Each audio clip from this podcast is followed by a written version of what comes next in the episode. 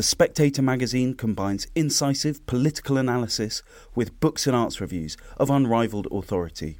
Subscribe today for just £12 and receive a 12 week subscription in print and online, plus a £20 Amazon gift voucher, absolutely free.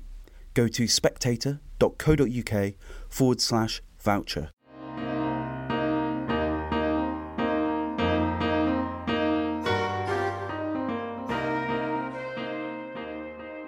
Hello, I'm Sam Holmes, and welcome to Spectator Out Loud. Every week, a few of our favourite writers read their pieces from the latest issue. This week, we'll hear from Freddie Gray on his time spent on the Polish Ukrainian border, Lionel Shriver on the return of actual badness, and Philip Patrick on the strange East Asian practice of hiring a white monkey. First up, Freddie Gray. On the Ukrainian side of the Polish border, near a place called Shehyni, where the refugee crisis is brewing, an old black man approaches us. Am I in Moldova? he asks gently in French, pointing to the fence. No, I tell him. That's Poland. Moldova is 250 miles away. The man shrugs and returns to the endless queue of North African migrants. Several young men tell us that they have been there for four days wanting to cross. The Ukrainian guards hold baseball bats. British newspapers have reported shocking racism at the border, and of course, it's easier to get into Poland if you have a European or British passport and white skin. Yet we witness no ill behaviour. It's just a very cruel situation. I'm with my colleague Paul Wood, the veteran war reporter, and Adam Holloway, an ex army captain and a Tory MP. Adam is in trouble because ITV, his old employer, has done a story saying Downing Street has criticised him for, quotes, travelling to Ukraine against government advice. It's complete bollocks, says Adam. We stay in Lviv, Ukraine's most western and nationalist major city. The citizens are highly anxious, though not as hysterical as many Brits on Twitter. Lvivians are eager to convey the sense of a great war effort to visiting journalists, and it's hard not to be won over. Old men stop and say, British? Yes, and give you a thumbs up. When we say, if you win the war, they interrupt. When, not if. They call Putin Hitler and bin Laden a terrorist. They insist that every Ukrainian will fight to the death, and they tend to well up as they say so. It's inspiring. It's also fanatical.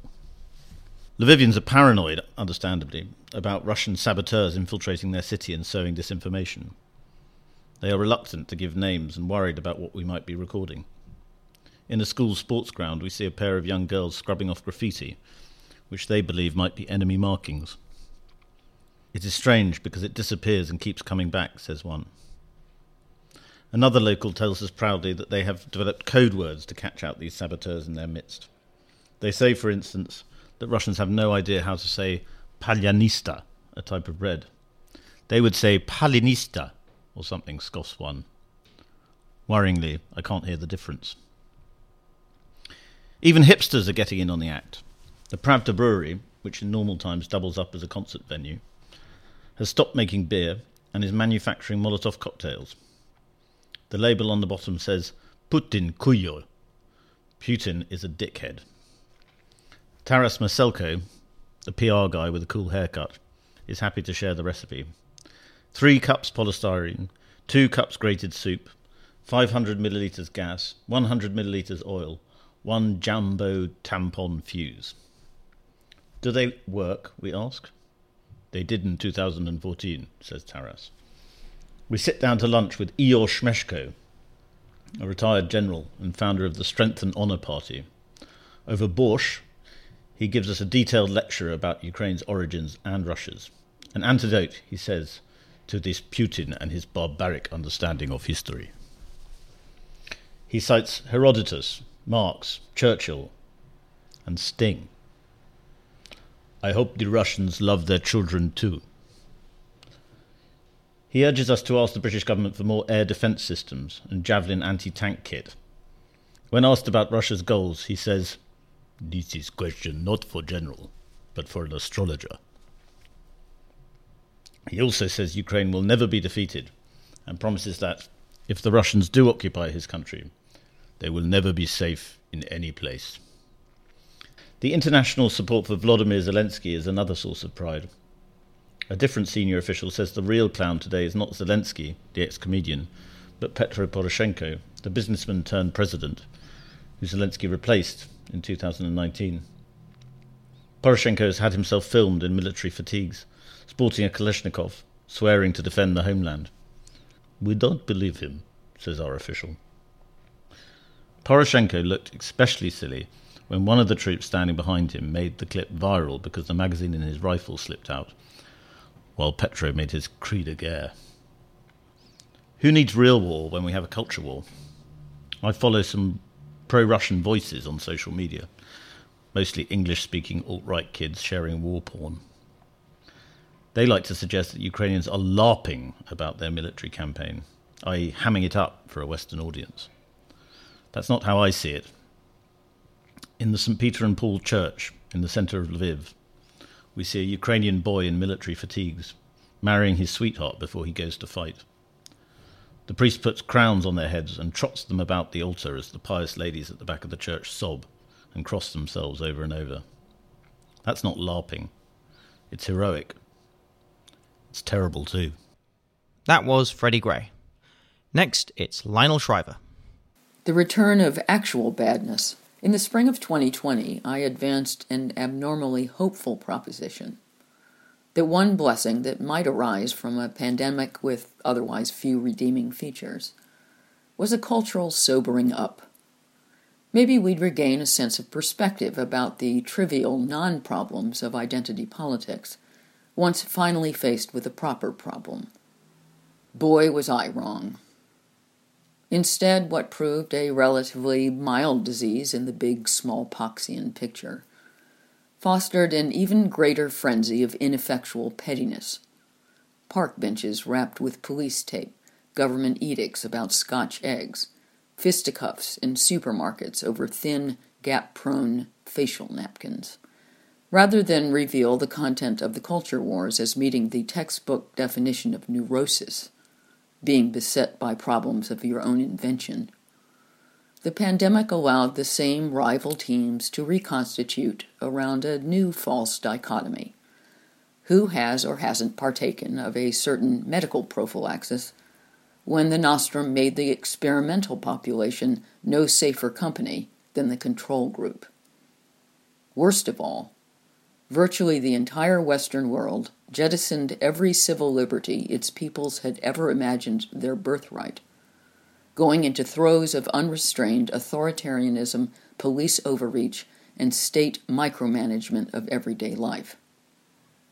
Last month's scenes in Ottawa of police arresting truckers at gunpoint for protesting vaccine mandates were ominously of a piece with this week's scenes in Moscow of Russian police roughly arresting protesters against the war in Ukraine. Still, another opportunity to restore a sense of proportion presents itself. Many of us, myself included, may have had a hard time quite getting our heads around Vladimir Putin's full tilt military invasion of a vast democratic country with a population two thirds the size of the UK's because it's an event on a scale we'd forgotten was possible. The incursion is killing innocents, destroying critical infrastructure, and in due course driving perhaps millions to flee their homes while profoundly destabilizing the post Cold War order. This gratuitous assault is, I submit, actual badness. We're not used to actual badness. We're used to fake badness. Crusaders fighting fake badness tend to locate malignity in country. Statues, for example, must be toppled with great moral urgency. Although, funnily enough, bronze tributes to the long dead rarely seem to land cruise missiles on blocks of flats. While British constabularies are, however, incredibly, acting within their remit to threaten you with arrest for doing so. Believe it or not, using one pronoun when its referent would prefer a different pronoun is fake badness. The ghastly things people you've never met did hundreds of years ago that are a done deal and you can't change, that's fake badness too, as opposed to actual badness. The terrible things that people whose names and faces you know all too well are doing right now. And I'm sorry to ruffle the feathers of all those joyfully huffy Boris bashers on the broadcast news.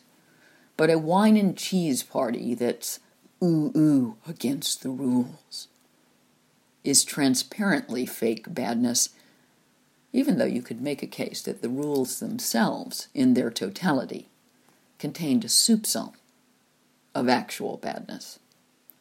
Vladimir Putin is an actual bad man who, after invading his neighbor with 190,000 troops, had the eye popping chutzpah to put his nuclear forces on alert because Western leaders had made aggressive remarks.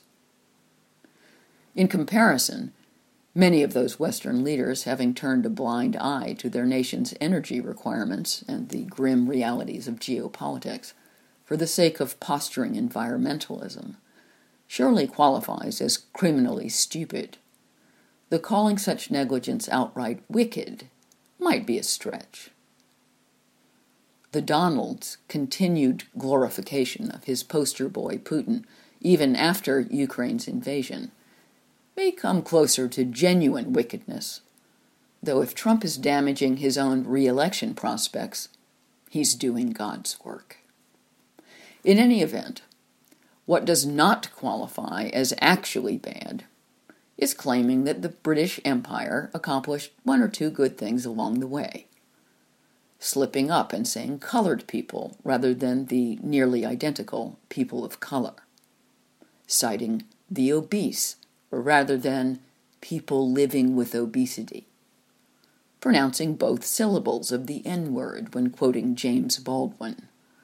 Suggesting that pubescent girls think twice before lopping off their breasts, putting shoe polish on your face, teaching a curriculum in the very heart of Western civilization that includes a few icons of Western civilization, asserting the existence of biological sex, or arguing that experience, capability, and competence might possibly constitute employment criteria superior to the overtly immaterial matter of skin pigmentation. How about actual misinformation? Try this. Putin describing the Ukrainian government as a gang of drug addicts and neo Nazis, which is the quality of propaganda you'd expect from a six year old. Or claiming that troops are amassing along the borders of a weaker country purely to perform military exercises, i.e., that an intrigue quacks like a duck but isn't a duck. That's actual misinformation. Questioning the efficacy of masks and lockdowns, or highlighting underreported side effects of vaccines, is fake misinformation. Many of the pandemic online posts censored by big tech have constituted either simple differences of opinion in a free society or inconvenient information for the state. The high stakes headlines of the past week involve authentic morality, thereby exposing what's been passing for the ethics of our day as indulgent entertainment. Decolonizations, recontextualizations, gender neutralizations.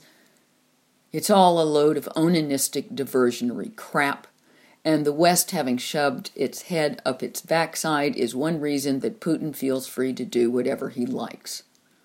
We're not scary because we've made ourselves ridiculous.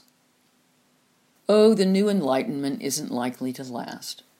But for now, Americans and Europeans seem suddenly to be awakening to what truly matters. We're remembering there is such a thing as evil, and this pathologically vain usurpation of Ukraine is what it looks like. In sharp contrast to the absurd plastic bath toys we've idiotically mistaken for evil. However, briefly, for once we in the fractious free world seem to be uniting around a shared morality, a grounded mutual grasp of malice. It's been such a relief to finally read the New York Times and believe what the articles say. That was Lionel Shriver. And finally, Philip Patrick. About 10 years ago, I was interviewed in Tokyo for a job as a fake Catholic priest, performing wedding ceremonies for Japanese couples who wanted the aesthetics of a Christian service without all the hassle of actually being Christian. In a room cluttered with tacky plastic religious paraphernalia, I watched a training video of the company's top man, an American Tom Cruise lookalike in a cassock, marrying a young couple. I was offered the job, and it paid well, but fearing I might fluff my lines, collapse into giggles, or worst of all, come face to face with an ex girlfriend approaching down the aisle, I turned it down. That was the closest I ever came to accepting a white monkey job, a term used in Japan and China for a position that requires little or no skill and no qualifications at all, apart from the essential one of being a Westerner. White monkey jobs range from modelling and acting, for people who wouldn't be asked to model or act anywhere else, to being a fake company spokesperson. White men and women can even be employed as office staff who have no actual duties but simply lend the working environment a more sophisticated international ambience. The phenomenon of white monkey work has been around for decades. In Japan, in the 1970s and 80s, the economy exploded, traditional business etiquette began to decline, and the marketing potential of foreigners became apparent. For example, the fairy tale wedding of Charles and Diana is believed to have given fake Christian weddings a huge boost. The copywriter Angus Waycott, in his memoir Paper Doors, confesses how he helped pay the bills in his early days in Tokyo by working as a catwalk model, even though he was a grey haired, middle aged man. While TV and ad makers would naturally have preferred real stars, and occasionally bagged them, Sean Connery's Ito Ham commercial, where he utters one word, honmono, genuine, in his drawling Fountainbridge burr, while holding a packet of meat remains a classic, they were happy enough to make do with any old halfway presentable gaijin or foreigner, and they still are today. Immigrants account for only 2% of Japan's population, and the majority of them live in big cities, so many Japanese have extremely limited exposure to other cultures. This, combined with a native bashfulness, has fostered an intense curiosity in and a wish to observe but not necessarily engage with foreigners. Foreignness is often presented in a familiar and easily accessible form. A good example is the fake medieval English village called British Hills in Fukushima, where tea can be taken in the Ascot Cafe or a pint downed in the Falstaff pub. There is no word for cliche in Japanese. In China, White Monkey business is aimed at dealing with reputational difficulties. Made in China still has limited appeal for quality conscious consumers. So, employing a respectable looking foreigner as a fake CEO or distinguished client can help. I've heard of a foreigner who was paid to be present at the opening of a new development complex and pose as some sort of emissary of Obama, feigning interest in the venture. The real estate business is a particularly fruitful sector for white monkey work. The boom years of the early 2000s saw a huge number of ambitious new housing estates shoot up around provincial Chinese cities, which were given utopian names such as Dream, Paradise, and Heavenly.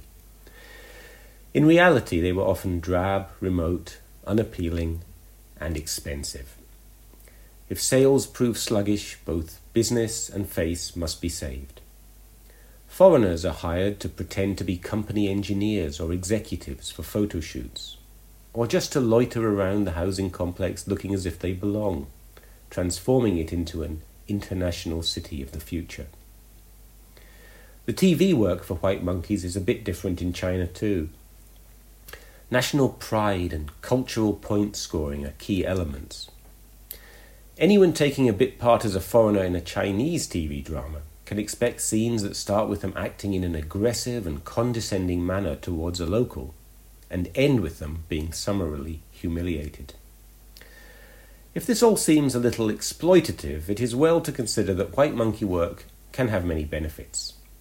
The comic strip series Charisma Man, which ran in the magazine The Alien, portrayed the adventures of a weedy Canadian burger flipper who is transformed into a muscular superstar on arrival in Japan.